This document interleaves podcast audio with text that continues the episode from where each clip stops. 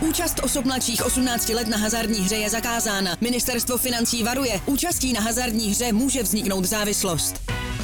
Góly, rohy, fauly, výsledky. Sázkové příležitosti po celý zápas najdeš u Fortuny. Ještě pořád nemáš vsazeno? Chyba! Jen se vsazeným tiketem fandíš na 200%. Stáhni si Fortuna aplikaci, získej vstupní bonus, vsaď si a dej svému fanouškovství nový rozměr.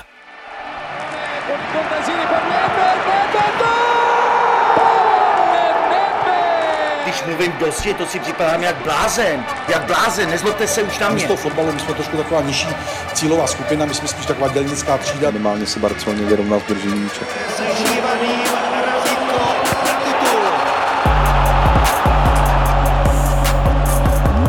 Posloucháte a sledujete nový Dloubák na eSport.cz a mým dnešním hostem je hlavní reportér deníku Sport Štěpán Filipek. Štěpáne, ahoj, vítám tě tu.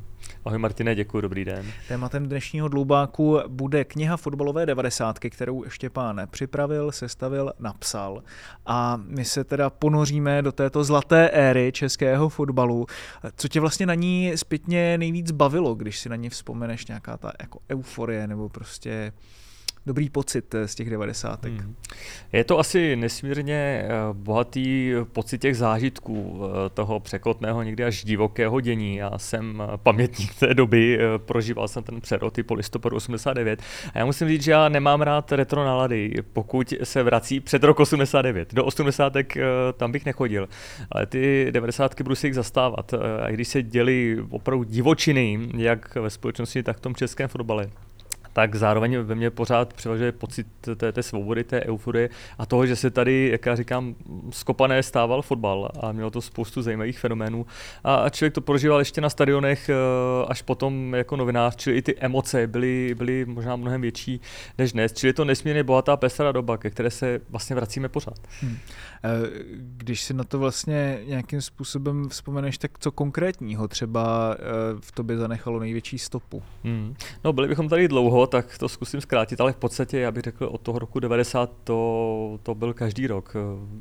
V roce 90 už mistrovství světa v Itálii, právě ten pocit svobody, to, že Češi vyjeli do zahraničí s těmi řízky, s svačinami, batozích, prostě tak to bylo. Ve starých škodovkách, já si z toho nedělám legraci, prostě tu dobu si pamatuju. Tak vůbec už to první mistrovství, Tomáš Skuhravý, Bomber, první taková, bych řekl, podlevuční opravdová hvězda ze vším všudy, s tím divokým životem, z whisky před zápasy, s přestupem. Ano, přesně. Možná to spíš byly dlouhé vlasy. Dlouhé vlasy, přesně, on se pak zkracovalo, pak to byly takové postřižiny, bych řekl, i fotbalové, ale prostě už to mělo obrovský šmrnc, jsme to prožívali, sledovali jsme ho potom v Itálii, prostě jako famózní období. A pak to následovalo každý rok Euro 96, pokud jde o ty sportovní úspěchy, ale do toho divoká pražská derby, fotbalové mecenášky, kterým se dostaneme, Boris Korbel, Petr Mach ve Spartě, prostě spousta věcí a opravdu mě až překvapuje, že sice aktuálně je ta retrovlna 90. díky kriminálnímu seriálu České televize, ale opravdu my se k ním vracíme, k 90. jako neustále, a hlavně zajímavé, co všechno z nich přežilo do dneška. No, k tomu se právě přesně dostaneme a je to taky trochu cílem toho dnešního rozhovoru v Dloubáku. Když ses na to právě podíval s nějakým tím více než 20letým odstupem na tu celou dobu, kterou si tehdy zažil, člověku zbývají emoce z toho, ale kolikrát třeba se mohou rozcházet se skutečností. Zažil jsi právě někdy takovýto pocit, když jsi dával dohromady ty materiály, že jsi říkal, tyjo, tak to je úplně jinak, než jsem si myslel, že to bylo v té době, když jsem to prožíval. Já ještě předně musím říct, že když jsem napsaný na obálce, tak je to kolektivní práce, že přispěli i další autoři, takže je mi to trošku ženatní, nicméně jsem tady teď já, nemohli jsme tady být všichni. Třeba jedna velmi výrazná věc, to jsou ti fotbaloví mecenáši. Já jsem samozřejmě mluvil s Františkem Chvalovským, který měl své Blšany a zároveň to byla ústřední hlavní postava českého fotbalu, co by předseda svazový. A tam mě zarazilo, jak on mě třeba protiargumentoval v tom, že on zmizela spousta peněz. Do toho fotbalu se dostala spousta peněz, ale i za cenu velkých dluhů. Někteří lidé, mecenáši dokonce skončili později ve vězení, ty peníze se rozfoforovaly, ztratili. A zarazilo mě až, jak on rázně trvá na tom, že vlastně, ale oni tomu fotbalu pomohli, oni ho nastartovali, ať už dopadli špatně finančně nebo osobně, že za to i oni zaplatili svoji cenu. A mě to možná malinko zvykalo v tom pohledu, který spíš zapadá do toho celospolečenského vnímání fotbalu, to, že to zase nebyl tak úplně pozitivní prvek pro ten fotbal a že co se týče nějaké morálky, nějaké dodržování pravidel a právě i těch věcí, jako jsou finance, divoká privatizace a podobně, tak že tam jsou ty negativní aspekty. Ale možná, že v tomhle je pravda, že jako nebýt těch mecenášů, tak, kteří za to buď to zaplatili velkou cenu, a neopak nezaplatili, bych řekl, tak možná opravdu to je základ těch úspěchů i co Eura 96. Když se podíváme právě na ten úplný začátek, jak se vlastně vůbec ty fotbalové kluby dostaly k těm mecenášům, tak mě strašně fascinuje taková neprobádaná doba toho přerodu normalizace do divoké privatizace, řekněme, do toho raného období 90. let. Jak vlastně tohleto prožíval fotbal? Co se nejvíc teda změnilo? Kromě teda samozřejmě toho, že fotbalisté mohli odcházet z Čech, nebo respektive z Česka a z Československa do ciziny. K tomu jenom řeknu, že ono to také chvilku trvalo. Ono tam v začátku bylo omezení, jak dříve museli mít hráči počet reprezentačních startů, dosažený věk, tak ono se to také jako ještě brzdilo i věkem 21 let. Nicméně byla to doba obrovského přerodu, protože ten jakoby náraz toho západního profesionalismu, to bylo něco, co tady nikdo v podstatě neznal. Kluby byly zvyklé fungovat na úplně jiných principech, byly pod tělovýchovnými jednotami, v podstatě pod spolky, měly své patronátní podniky a nejenom to byla doba... Ale byly řízeny teda především jako sportovně vlastně, že tam byl nějaký sportovní šéf, nebo to byl vlastně ten, kdo je řídil, tak to byl nějaký člověk primárně teda z toho podniku? V mnoha případech to byl opravdu šéf těch, řekněme, typických socialistických podniků, který se buď to více nebo méně do toho sportu míchal. Pak tam byla sorta takových těch šíbrů, bychom řekli, bafuňářů, kteří si to řídili tak jako po svém. To je mimochodem jedna z věcí, která myslím, že přetrvala i těch 20-30 let až do dnes. Čili byl to takový mix všeho možného, ale bylo tam takové to centrální řízení a ty kluby vůbec nefungovaly pochopitelně na tržních principech, jako nic v Československu té doby. Čili bylo takové překotné hledání financí, objevovaly se různé postavy právě těch fotbalových mecenášů. Někde ale přece jenom byl podnik typu Chemapolu, který pomohl postavit tu v pozovkách fotbalovou vesnici, což je další velký fenomén té doby, který si ty sám zkoumal. Takže vůbec ten přerod na ty akciové společnosti byl poměrně složitý a vstupovalo se tam do neprobádaného území a byla to i příležitost pro určité lidi, aby se do těch klubů dostali s určitými cíli, které sledovaly. Velkým tématem samozřejmě 90. let bylo tunelářství. Myslíš si, že některé ty kluby byly vytunelovány, takhle dá se to takhle říct, nebo naopak tím, že rovnou šli do těch rukou mecenášů, tak ti si to taky chtěli tak nějak dělat po svém. Ostatně Boris Korbel, tak tomuto asi nějakým způsobem vlastně vytunelovali pod rukama ve Slávii, jako, nebo aspoň se to tak říká, že ty peníze obrovské, které on do toho dával, tak mizely všude možně. Ty příběhy jsou různé. Třeba Boris Korbel je opravdu prototyp toho fotbalového mecenáše, který do toho fotbalu peníze dal, nebral si je zpátky. Na druhou stranu ani ta jeho motivace nemusela být taková filantropická, jak to vypadá. I v té knize se hovoří o tom, že v Americe, protože on byl emigrant, žil v USA, takže v podstatě byli podnikatelé, biznismeni podporováni, aby investovali ve střední východní Evropě a měli za to úlevy. Čili nebylo to jenom tak, že prostě nějakých třeba 250 až 300 milionů, jak se odhaduje, nebo jak on sám odhadl, tak prostě dal do fotbalu a jako bylo mu to jedno. No tehdejší dobou obrovské peníze samozřejmě. Přesně tak, to i platy hráčů, které trenérů, které ve Slávii byli, tak oni na to koukali, jak opravdu na Korbelovo zjevení, ne ani Jiříkovo, ale najednou jim to stouplo prostě desetinásobně i víc. O tom tam vypráví třeba trenér Vlastimil Petržela, jak si za jednu výplatu najednou mohli odjet koupit auto a podobně. Čili to se obrovsky měnilo. Pak jsou tam případy zase klubů, kdy asi převážilo to, že ti mecenáši se možná chtěli dostat k majetku v podobě pozemků pod stadiony, anebo si prostě plnili svoje nějaké sny, přání, chtěli být vidět, bylo to jejich ego a pak to dopadlo špatně. A co se teda vlastně nezměnilo na druhé straně? Protože jestli rozhodčí byli takový prvek v českém fotbale sám o sobě, což bych předpokládal na základě prostě nějakých střípků, který máme, že jo? Tam asi nějaké černé fondy už byly i za normalizace nebo i dřív. Ono, jestli tam bylo i to bafuňářství, korupce obecně a to nebyla jenom teda nová věc těch fotbalových devadesátek, jenom byla třeba, dejme tomu, více medializovaná, pochopitelně, že, tou dobou. Když jsem vlastně teďka si zpětně četl třeba i autobiografii pana Pospíchala, tak je to vlastně v tomhle tom strašně zajímavé to sledovat, který to dokázal velmi dobře jako popsat. Tak co se vlastně v tom českém fotbale udrželo i po revoluci? Já mám pocit, že je toho víc. Zrovna to, co si teď zmínil, je jeden z těch aspektů, protože on u nás ten fotbal opravdu je takovým mixem domácí tradice a neřekl bych zrovna v tomhle směru jakoby to je pozitivní a toho západního profesionalismu a vznikl z toho taková směs z toho vznikla a v podstatě právě to dědictví těch černých fondů, byly tady případy Bohemians a podobně.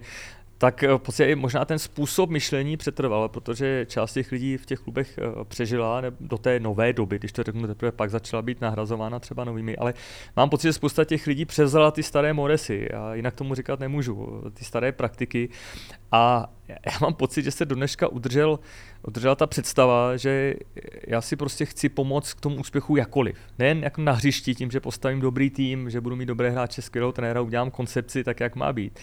Ale prostě já pořád budu hledat cesty, jak si ty podmínky zajistit přes rozhodčí, přes mocenský boj s ostatními kluby a podobně. A můžeme připomenout jenom, že v době těch 90. v první polovině Roman Berbr byl ještě rozhodčí na hřišti, pak byl v podstatě nakrátko vyeliminován. Nicméně poté si začal budovat tu svou obrovskou moc, která se pak projevila v dalších letech. A on ten systém postavil na nových základech. To tam zase docela velmi dobře popisuje bývalý rozhodčí Evgen Amer, který zažil vlastně v podstatě i všechny aféry teda v českém fotbale v roce 2004 a porovnává to. Podle tebe? A zůstal bezúhonný podle tebe? Nebo aspoň se to tak jako o něm říká. Říká i od soudu, odešel bez poskvrny, nicméně já jsem měl možnost slyšet autenticky ty odposlechy a tam musím říct, že třeba jeho rozhovory s Ivanem Horníkem, obrovským, žižkovským a i spartanským šíbrem, takže tam určitou hranici překročil minimálně tedy etickou. Nicméně pohlíží se na ní jako na nevinného a on velmi dobře srovnává princip, jak to chodilo právě ještě v těch 90kách a na jakém to Roman Berbr postavil potom v dalších dekádách. Takže koukám, že rozhodčí opravdu už po dlouhá desetiletí zůstávají jedním takovým enigmatem toho naprosto, českého fotbalu. Naprosto.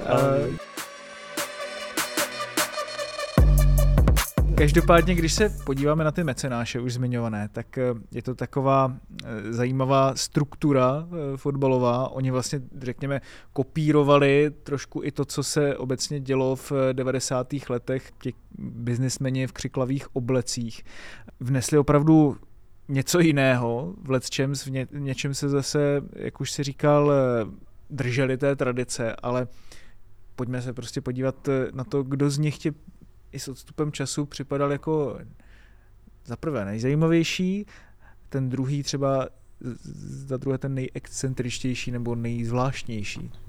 No tak byla to opravdu pestrá společnost, my už jsme zmínili Borise Korbela, já si tu dobu opravdu pamatuju, to bylo zjevení, to bylo on měl taky, buď to měl obleky, nebo měl takovou tu pestrou, řekl bych, havajskou košili, jako přinesl jsem závan té Ameriky, o které jsme tak jako všichni něco slyšeli, byl to takový možná náš vzor, ta země svobody a tak dále, když i ona má samozřejmě a měla svoje mouchy. Nicméně já si pamatuju, jak jsem se těšil na noviny každý den, kterou posilu Slavie přivedla, jak se bude měnit ten tým, jak vstoupí prostě do první sezóny, kdy už byl společně s Václavem Ješkem ve Slavii a jak vlastně Petržela ten tým povede. Čili sledovat už jenom tohle, to bylo obrovsky atraktivní. A on položil základy toho mistrovského týmu v Slavii, který potom získal v roce 96 titul. Takže Boris Korbel má pro mě pořád takovou tu auru, nevnímám ho nekriticky, vůbec ne, ale až takový jako romantický nádech toho veltmana, který přišel do toho Česka, najednou sem přines něco, co tady jako nikdy nebylo. Samozřejmě obrovsky zajímavá postava je pro mě Petr Mach, asi naopak ve Spartě, který šel takovou tou českou cestou, jak se dostat k tomu klubu. Nicméně ono se pořád bere, že on na něm vydělal. My v té knize máme i tu smlouvu s košickými železárnami, a kolik Spartu koupil. Ale je pravda, že on do ní ty peníze také dal. Ale on byl zase v některých ohledech velmi excentrický. A líbí se mi zase na něm ta sebereflexe. On říká, byl jsem se arrogantní klacek. Jako jo. Přiznává to, že patřil mezi tu sortu těch podnikatelů, kteří se chovali velmocensky, velikářsky, panovačně a je dobře, že si to uvědomuje. Jo? To možná málo kdo by tou sebereflexí prošel, byť ten jeho příběh je velmi divoký. No pokud jde ještě těch o takových příběhů tam bylo hodně. Tam bylo třeba hodně. Petr Pelikán zmiňovaný, jak Gottwald, že taky v lehkých topných olejích kauza prostě, která taky měla obrovský odraz, že jo, na té, řekněme, sociopoliticko-ekonomické scéně obecně v České republice. U Jana Gottwalda, fotbalová vesnice Drnovice, je mimochodem velký srdcař. To se zase nedá upřít třeba jemu ani Františku Chvalovskému, který pak také byl popotán u soudů. Tak ten se zapletl s lidmi, jako byl František Mrázek, měl styky s lidmi z podsvětí, o tom tam také samozřejmě v té knize je. Čili tam se hodně prolínal ten svět fotbalu a řekněme, nebo polosvěta, když to budeme chtít takhle nazvat. To je jedna zase linie těch mecenášů. Petr Pelikán, jak jsi zmínil, což je takový velmi nešťastný případ. Máme s ním velmi dobrý rozhovor, protože on skončil ve vězení za to, že pašoval heroin. On dopadl velmi špatně, ale dostal se ze všech těch problémů. A to byl zase člověk, který k tomu přišel k Děčínu tak jako vlastně, že ho do toho skoro natlačili, protože on měl ty peníze, v dobré víře tomu klubu dal, myslím, že si z toho nic nevzal.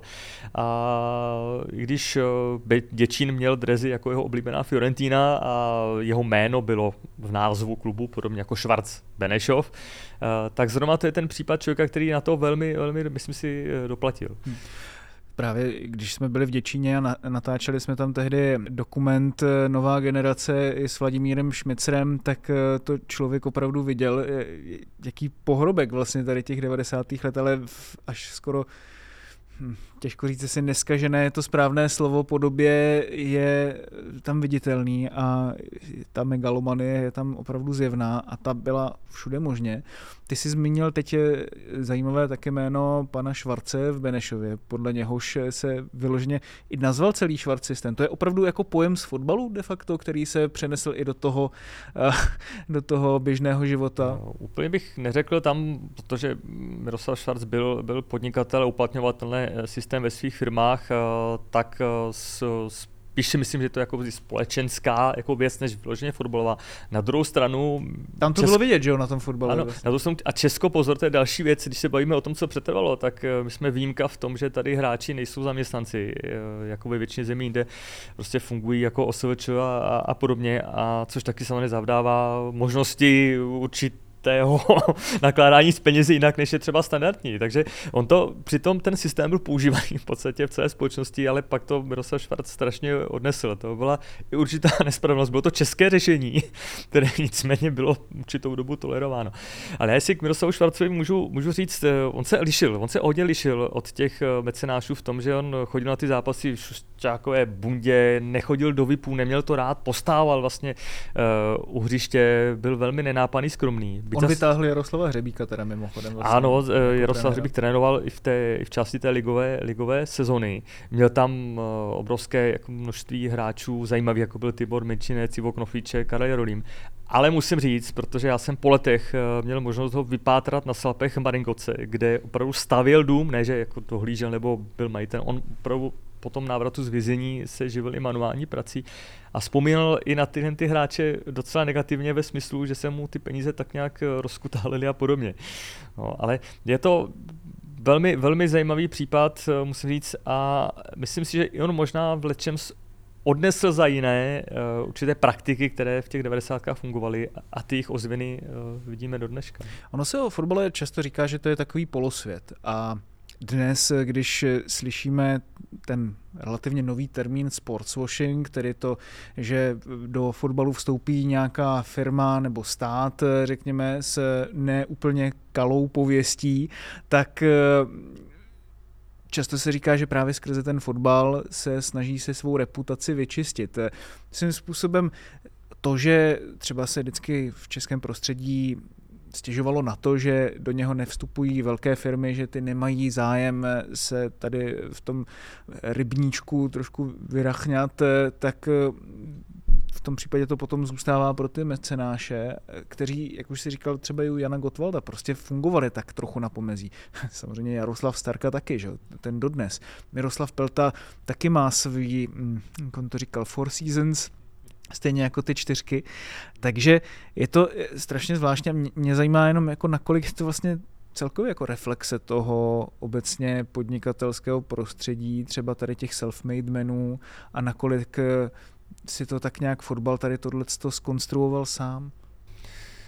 Já jsem dalek toho, abych ten fotbal viděl jako nějaký ostrov a okolní země, že tam všechno v pořádku, že tam funguje. Víme, že ta korupce třeba proběhla v Itálii, x prostě afér a podobně. Nicméně já se obávám trošku, že ta mentalita určitá z těch 90. prostě přežila.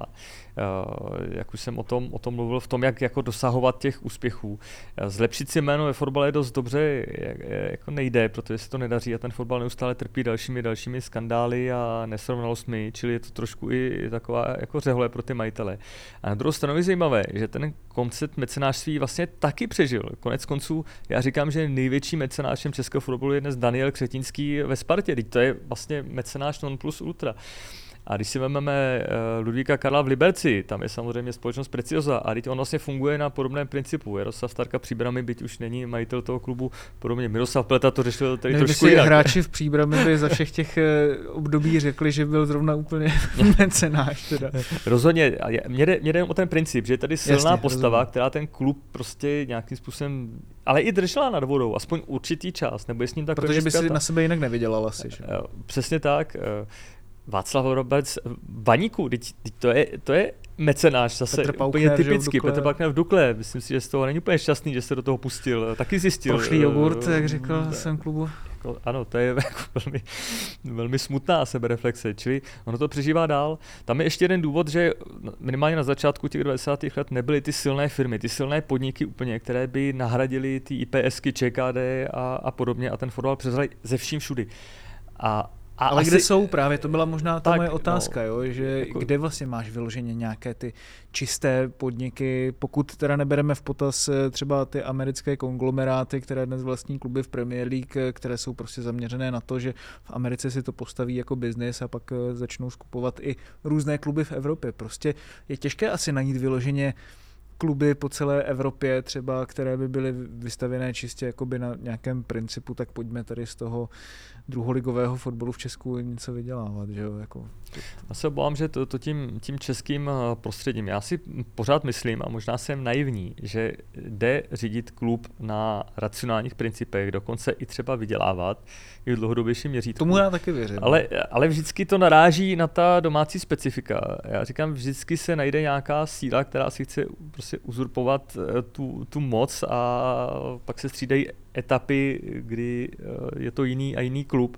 A my se přizpůsobovali i ostatní, jo, protože to člověka až zaráží, jako kdo všechno byl ochoten dávat peníze rozhodčím i jinak je vydávat na to, aby si ovlivnil ty výsledky. Čili Druhá věc je, že ještě to prostředí české samozřejmě ekonomicky zaostává, dokonce samozřejmě i za zeměmi sousedními ve středoevropském prostoru, za Polskem, za Maďarskem, kde jsem nedávno byl, a ty Maďarsko si myslím znáš velmi dobře, to je jako opravdu vlastně jiný svět, jo. A to se asi nebavím o Německu, jako, nebo o Francii, nebo o Anglii, jo. Jako opravdu já se můžu bavit o Rakousku i o tom Maďarsku, prostě já mám pocit, že to prostředí je prostě jiné, je v něm mnohem víc peněz a nechci říct, že to tam funguje standardněji, ale asi je tam větší důvod pro ty investory ze zahraničí do toho prostředí vstupovat. Tak v Německu to samozřejmě funguje ještě na úplně jiných principech, kde to musí vlastnit fanoušci a tak dále. V Maďarsku je to zase kostel, guláš a fotbal, že to je státní ideologie, no, to trošku přeháním, ale zkrátka, ještě když vlastně člověk se podívá jednak teda na ty mecenáše, ale teď i na ty bafuňáře, ty šíbry, postupem času, jak už jsem taky jako hodně let pracuju, tak mi vlastně přijde, že ti, co si nejvíc ušpinili lakýrky, abych tady použil termín Miroslava Koubka, vlastně byli ti nejpracovitější, ne-li možná i nejschopnější, že jo? Když si člověk vezme Ivana Horníka nebo Jana Nezmara dnes, který na něho tak nějak trošku navázal tady v tomhle tom. No, ono to tak alespoň je. Alespoň tedy po soudě podle těch odposlechů, ano, a co z toho člověk slyšel. Já myslím přesně i soudě podle toho, co máme za informace. Jako to je i to největší neštěstí, že opravdu i lidé jako Ivan Horník, kterého jsem si dovolím říct, jako poznal více a sledoval jsem vlastně tu jeho kariéru už na Žižkově, ve Spartě, zpátky na Žižkově a tak dál. To jsou lidé, kterým se nedá upřít, že by ten fotbal neměli rádi. Oni ho mají rádi, dělali proto strašně moc, 24 hodin denně asi ne, ale oni chodili na hřiště při trénincích, to si u dnešních některých bosů nebo sportovních ředitelů nedokážu představit, jako zajímali se vlastně o to, funguje to, nefunguje to. A rozuměli tomu. Rozuměli tomu. Minimálně do jisté doby, do své doby bych řekl, seděli někdy na lavice při zápasech, což jako nevidíme úplně rádi, ale prostě oni i řešili, jako kde má sedět trenér, kde mají sedět hráči, kdo má mít mezi nimi, jo? To řešil Ivan Horník, on jako chtěl vlastně zabránit tomu, aby hráči slyšeli, co si povídají trenéři, dbal na to, s kým se kdo bude bavit během toho utkání, samozřejmě měl podchycené věci před zápasem, po zápase, to je jakoby druhá věc. A když se bavíme třeba i o Janu Gottwaldovi zase, to je vlastně obrovský srdcař. Já si nemyslím, že to, co se dělo v Drnovicích nebo Blšanech, a možná se v tom neshodneme, jako dávalo smysl. Mně ne, musím říct, že ne. Byly to umělé projekty, ale to srdce v podstatě zatím bylo. A já nesnáším termín srdíčko ve fotbale, jo, to se mi to jako vždycky jako z toho šílim. A tak bez toho to nejde. Štěstíčko ještě, srdíčko. No, ne, ale oni ho, ti lidé ho měli. A to, co je největší tragédie českého fotbalu, že se nepovedla personální obměna, respektive, že každá nová tvář, která se objevila, v podstatě jako zapadla do systému vztahů a těch praktik, které tady jsou. Řekl bys, že třeba i František Hrdlička v Teplicích, že takhle fungoval, jakože jestli tady opravdu byl někdo, kdo byl schopný a zároveň zůstal, jestli ne úplně bez úhony, tak aspoň, že fungoval trošku na jiných principech než ty ostatní. No, František Hrdlička, to je zajímavé jméno, také jsem měl možnost ho poznat. On některé věci dělal určitě jinak, měl i zdravé názory. Byl to mimochodem člověk, který usiloval o, řekněme, ligovou fotbalovou asociaci, když to řekneme tím dnešním termínem, čili o samostatnou ligu. Já si nikoho už nemůžu idealizovat. Musím říct, a teď to říkám opravdu obecně, jako nevidím tady úplně nějakou čistou lilii, protože ti lidé se těm vztahům prostě do značné míry nebo do jisté míry přizpůsobovali. Myslím si, že i František Hrdlička, který už není mezi námi. Ale bylo to pro mě, funkcionář je strašný slovo, teda, nebo prostě šéf, já budu říkat šéf, protože on byl šéf v Teplicích, jako který některé věci, myslím si, jako viděl jinak a řešil jinak. Neříkám, že všechny. Jo. Ale do dneška musíme všichni litovat třeba ztráty Lukáše Přibyla, který byl už i generačně vlastně jinde. Nebyl to bývalý hráč, jako třeba já nezmarčili někdo, kdo to zažil ty věci v jiné roli a v podstatě pak zažíval v roli funkcionářské. Ale bohužel třeba umrtí Lukáše Přibyla znamenalo, myslím si, velkou ztrátu člověka, který mohl ledacos ovlivnit a hrozně by mě zajímalo, jak by fungoval v těch dalších letech a je to prostě velká škoda. No.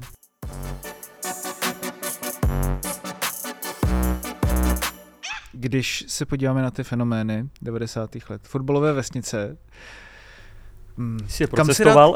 No to jo, to já jako opravdu musím říct, že to je úplný skanzen a já doufám, že to někdy zapíšou do UNESCO.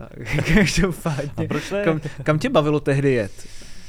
No, úplně se přiznám, že těch fotbalových vesnic ne. Byl jsem samozřejmě v Blšanech několikrát, byl jsem v Drnovicích i na reprezentaci, pozor, tam se hrál reprezentační zápas, to si možná málo kdo pamatuje. Ale já si musím se přiznat, že pro mě byly ty středobody mého zájmu o fotbal, tak byl Eden ještě s tou starou tribunou, kde se nesmělo kouřit, že by to mohlo něco způsobit. Samozřejmě Letná, pamatuju si, jak vypadala před rekonstrukcí po ní, která se Petru Machovi vyčítala, ale zase s tím Spartě v podstatě pragmaticky hodně pomohla, dali obrovskou výhodu. Stanej Dělíček, čili já se přiznám, že jsem se pohyboval spíš po těch pražských lokacích v té době. Jo. Takže nějakou jako vzpomínku, kterou na to máš, jako ta atmosféra byla tam něčím zásadně jiná, než když dneska člověk přijede do Jablonce, do Olomouce, do Českých Budějovic. Jako rozhodně byla jiná. Pro mě ne úplně jako právě, že mě to chytlo za srdce, nebo bych si říkal, sem ten fotbal patří. Když se člověk blížil k Blšanům, viděl ty chmelnice, tu ceduli, viděl opravdu tu vesnici, což vůbec nemyslím ve špatném. Já to opravdu posuzuju s tím, jestli má smysl mít tam prvoligový fotbal nebo ne. Z mého pohledu rozhodně ne. To samé Drnovice, dneska jsou z toho opravdu jako skanzeny. Ale když říkáš Blšany, tak jako samozřejmě ta atmosféra na té tribuně je velmi specifické, to okolí. Byl jsem tam i později, ta klubovna, no, u Drnovice, jenom jestli můžu zmínit jednu řekl bych, audio vzpomínku, tak to je jich neuvěřitelná hymna. Jo. Drnovice, vesnici jak z růže květ, jo, hraju líp a ještě více bude znát celý svět, jo. Tak to bylo naprosto jako famózní, musím říct. Ale byl tam Mnichov 1860, hráli pohár UEFA, tak aspoň část toho světa je poznala. A byl tam Karel Birkner jako trenér, byli tam zajímaví hráči. Mimochodem Jirich Brabec, Jaroslav Šilhavý a podobně. A Blšanek zase, pozor, Petr Čech, Václav takový startup, že ano, to je, jsem rád, že jsi to řekl, to je jedna z věcí, která mě fascinovala, že František Chvalovský svoje Blšany, takže pozor, mluví o svém jako v uvozovkách klubu, byť se k tomu nehlásí už úplně jako majitel, nebo nehlásil, tak použil, že Blšany byly startup českého fotbalu a argumentoval, ale opravdu zajímavou skupinu lidí, která se tam sešla, jak trenérsky, funkcionářsky, ale i hráčsky. Jan Šimák, Bohem, zešel z Blšan, rekordní přestup Petra Čecha do Sparty, brankářský rekordní přestup za tedy pro mě nesmyslnou částku mimochodem, ale to je jedno. Jo, tak jo, mělo to své kouzlo, ale já musím říct, že jsem se nenechal přesvědčit tím, že to mělo smysl. V knize jsou krásně popsané různý momenty, ostatně i na obálce je lob Karla Poborského, fotka našeho bývalého redakčního kolegy Jaroslava Legnera. Ano, famózní fotka. Opravdu ikonická. A Euro 96, jak na něho vlastně vzpomínáš a myslíš si, že to už i vzhledem k tomu, že mistrovství světa v hokeji dopadlo zlatem a ještě potom přišlo to stříbro na mistrovství Evropy ve fotbale, neopakovatelné úspěchy z toho českého pohledu, dneska se to zdá jako úplné sci-fi. Bylo to tehdy braný jako senzační úspěch, což asi ano, ale zároveň jako něco, co mělo nějaký logický předpoklady nebo důvody, proč to tak jako dopadlo a že vlastně všichni čekali, že to takhle bude pořád dál. Mm-hmm. Já na to vzpomínám samozřejmě velmi rád, i do dneška se k tomu projevu stahuje spousta lidí, vzpomínají na to a mnoho těch lidí jako Karel Poborský se dostali do zajímavých pozic v českém fotbale. Já na to jako jednak to mělo svůj hlubší důvod, ten úspěch, to znamená třeba to, že tady byla silná skupina hráčů z mistrovské Slavie, která vyšla se svými rivaly ze Sparty. Ti spartanští hráči také hodně i dlouho hráli spolu, to se pak nedělo vlastně, ty přestupy do toho zasahovaly. Čili tady ta linie tady byla jasná, plus samozřejmě další hráči. Mimochodem Pavel Hapala třeba, hvězda Sigmy Olomouc, o to Euro přišel, byl zraněný. A to je jeden z hráčů, který patřil mezi ty hvězdné a vykročíme mimo Prahu. Mimochodem my v té knize samozřejmě se dostaneme i do Olomouce, do Brna a tak dál a podobně.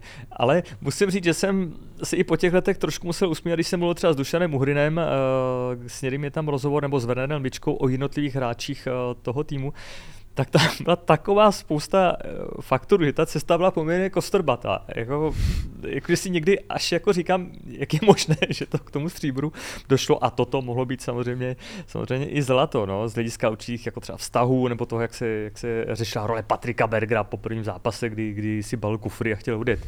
Oni mimochodem ty kufry pořádně ani nevybalili, teda, nebo říkali, že vybalili jeden a ten druhý radši nechali zbalený, že prostě počítali s tím, že nepostoupí a v podstatě ten každý zápas jim otevíral oči a bylo to něco výjimečného, že se dostali dál a dál. Čili je to souběh jako neskutečného množství okolností a i ta postava Dušana Uhrina je strašně zajímavá, protože upřímně řečeno třeba Horst Siegl, jeden z hrdinů této knížky, tak on do něj pořád tak trošku rýpe, dělá si z něho legraci a tak dál. Ale... to asi nebral úplně dobře, že tam vlastně nejel tehdy na Euro. Myslím, že rozhodně ne, byť to bylo částečně logické, ale třeba myslím si, že mohli jet místo Milana Kadbra. Upřímně řečeno, jako to možná tam hrála roli i politika, ta moravská, což je další fenomén, tedy českého fotbalu. Ale že i Dušan Uhrin, že někdy můžete pochybovat o jeho metodách nebo o jeho vystupování třeba, ale on dokázal nějakým způsobem tu chemii vytvořit a prostě byl štístko, no. Nevím, jestli bych to bral Vláďovi Šmicerovi, toho štístka, ale svým způsobem ano. A on to pozor, Dušan Uhrin to vlastně přiznává, jak co se týkalo Sparty, úžasných zápasů, no ten ročník ligy mistrů, jako to byly krásné zápasy, podobně jako pak Slavie v roce 96, pohár UEFA, Zidane, když proti ní hrál, tak dál. Takže to se mi na něm strašně líbí, že on to prostě přiznává, že ten faktor toho štěstí, že tam fungoval, že byl, a že se i přiznává k spoustě chyb, což trenéři moc často nedělají, protože by si tím snížili renomé, nechtějí to přiznat. A Dušan Uhrin je skoro antityp, nebo možná teda prototyp trenéra, který na sebe jako klidně práskne. A tady jsem udělal chybu a neměl jsem si dát Karla Poborského ve finále Euro 96 a měl jsem vzít tady toho hráče a toho ne a podobně. A měl jsem možná užívat celá Němečka a tak dále. Jo. Takže velmi, velmi zajímavá zase sebereflexe, myslím si, jako vzácná.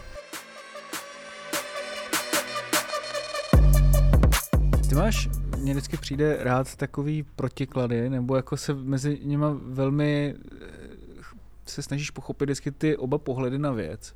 A přijde mi, že vlastně se ti líbí ta divokost těch devadesátek. Do jisté míry. Zároveň na druhou stranu vždycky vím, že vlastně usiluješ o to prostředí, aby prostě bylo čisté, abychom tady měli jako kam chodit na ty hezké stadiony, aby se prostě všichni k sobě chovali pokud možno aspoň nějak slušně, samozřejmě, že jo, aby byl aspoň nějaký standard, třeba nízký. Ale jenom z toho mě napadá, jestli vlastně ta doba těch devadesátek ti chybí a v čem vlastně, i s ohledem na to, co jsem teď řekl. Chybí mi co do té určité jako euforie, toho driveu. Jo. To se netýkalo snad jen fotbalu, to bylo všude, v kultuře, jako v celé společnosti a já se budu 20 zastávat. Pozor, aby to nevyznělo, že já jsem jejich odpůrce, naopak jako mě i vadí, že se nikdo nemyslí. Výborně, to jsem rád, protože mě vadí, že se spousta věcí dneska vykládá jinak, než byla, dezinterpretuje. A já chci říct, že já mám jako zase obrovské pochopení pro to, co se dělo, protože jsem tu dobu jako zažil a dokážu se vlastně do ní zpětně jako vžít, čili z dnešního pohledu nebo pro dnešní lidi si řeknou, jak je možný, že se pro Boha chovali tak, jak se chovali, jo? Jak je možný, že třeba i hráči utíkali prostě do McDonaldu, jo, na Václaváku. Já si to pamatuju, jaký to byl fenomén. Prostě vlastně chápu, že fingovali večeři, že jo, buď to klubovou nebo reprezentační, jak tam vzpomíná Vláďa Šmiceroho Siegla, že poté mu prostě vyrazili a naládovali na sebe hamburgery, protože to bylo něco nového, co tady prostě nebylo. Takže a to je teda nevinná zrovna záležitost, jo. Samozřejmě pak jsou tam právě ty společenské jako závažnější věci. Já ten fotbal vždycky vnímám jako součást prostě toho společenského dění a proto mu ledacos neodpustím, jo, jako nechci ho vytrávat, ale na druhou stranu právě mi možná chybí to nadšení i ta syrovost, ta autenticita, jo, dneska ten fotbal i lidi z fotbalu si dávají pozor, prostě mluví umělohmotně, spousta věcí se nesmí říct, prostě to byly za té časy. V tomhle ohledu to byly neskutečně za té časy. I nedávno Jan Suchopárek, který byl hostem zrovna Dloubáku, tak na to vzpomínal, jak novináři s nimi chodili na pivo, prostě, jo, což se jim mohlo nevyplatit těm hráčům, ale fungovaly tam i jako důvěrnější vztahy. Zase nebyly sociální sítě, Vláďa Šmicecer vzpomíná, jak byl rád, že nikdo je nefotil na mobily, jo, protože to by byly fotky teda opravdu jako do zlatého fondu, bych řekl, české fotožurnalistiky, lidové bych řekl teda, jo. Takže možná říkám to nadšení, ta atmosféra, spousta chyb, ale prostě ohromně to šlo dopředu a pak se to jako pomalu začalo jako rozplývat a pro mě velký zážitek Euro 2004 4 s Karlem Birkenem samozřejmě, ale mám pocit, že už to není tak autentický syrov, jak by prostě mohlo být. Třeba. No každopádně autentické a syrové bylo naše putování, vlastně jízda s Horstem Sieglem a Vladimírem Šmicerem. Tam musím říct, že to byla jako jedna z nejlepších věcí, nebo jako věcí, kterou jsem si nejvíc užil za tu dobu, co jsem tady v deníku Sport, kdy oni nasedli u Edenu a jeli po místech, kde trávili čas během 90. let, během svých působení ve Slávii a ve Spartě. Je to doprovázeno samozřejmě naší velkou videoreportáží plus fotogalerií, která je tady i v knize a musím říct, že se mi strašně líbilo, jak jsi to celé dal dohromady a přepsal právě i do té textové podoby. A tam si myslím, že padaly jako opravdové perly, hlášky, samozřejmě, které ty miluješ. Tak. Co, jestli to bylo třeba tohle, co tě během toho psaní knihy asi nejvíc pobavilo nebo bavilo? Takhle. Rozhodně, jako zase to byla kolektivní práce, jako velké díky videodělení, protože já chci říct jenom, že ta kniha je takovou branou i do audiovizuálního obsahu na serveru eSport.cz, je tam QR kód, kde si lidé mohou načíst právě i materiály, které jsme natočili. Procházel vlastně i fotoarchivy jako deníku Sport. Přesně tak, pozor, to je ano, další jako doména té knihy si myslím, protože deník Sport má spoustu fotek jedinečných.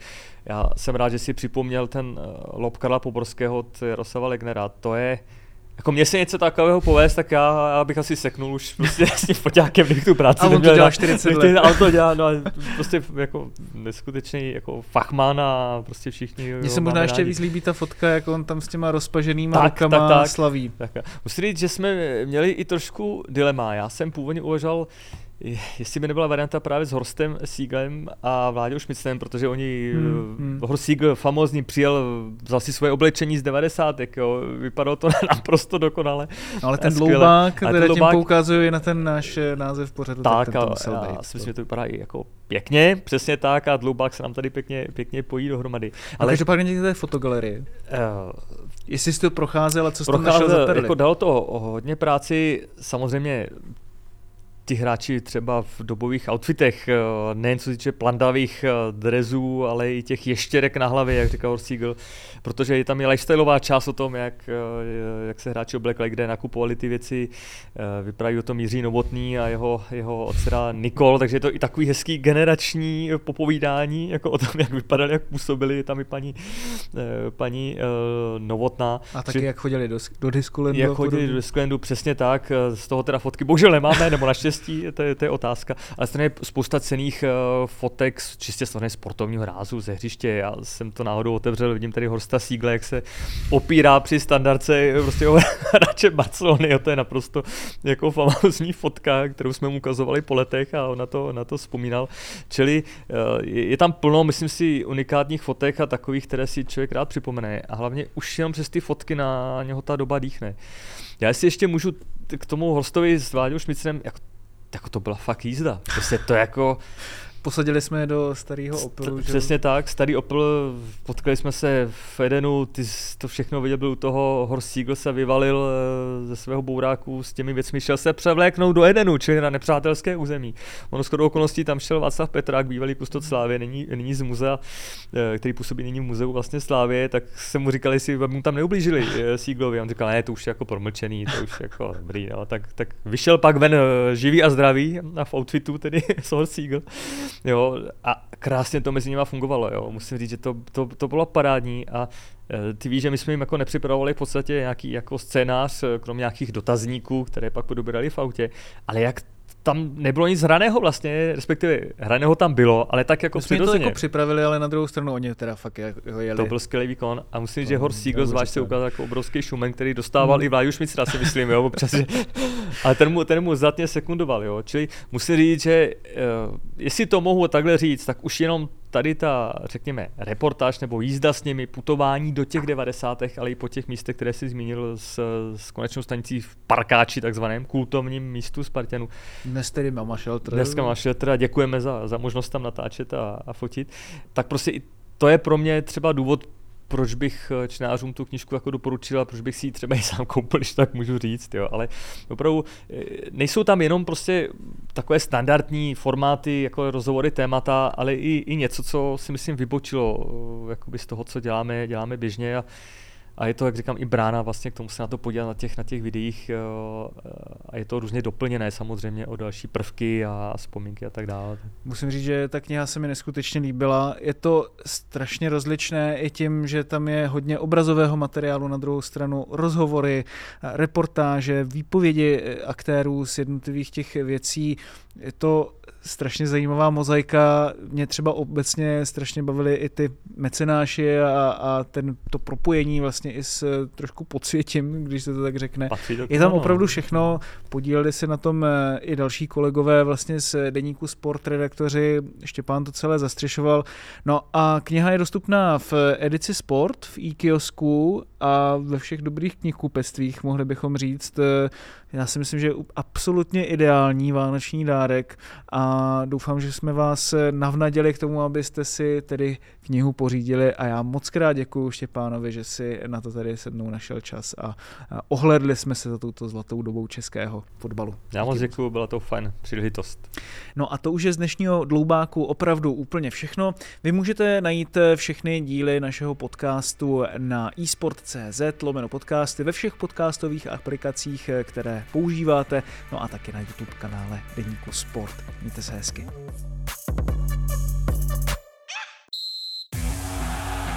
Účast osob mladších 18 let na hazardní hře je zakázána. Ministerstvo financí varuje, účastí na hazardní hře může vzniknout závislost. Góly, rohy, fauly, výsledky. Sázkové příležitosti po celý zápas najdeš u Fortuny. Ještě pořád nemáš vsazeno? Chyba! Jen se vsazeným tiketem fandíš na 200%. Stáhni si Fortuna aplikaci, získej vstupní bonus, vsaď si a dej svému fanouškovství nový rozměr.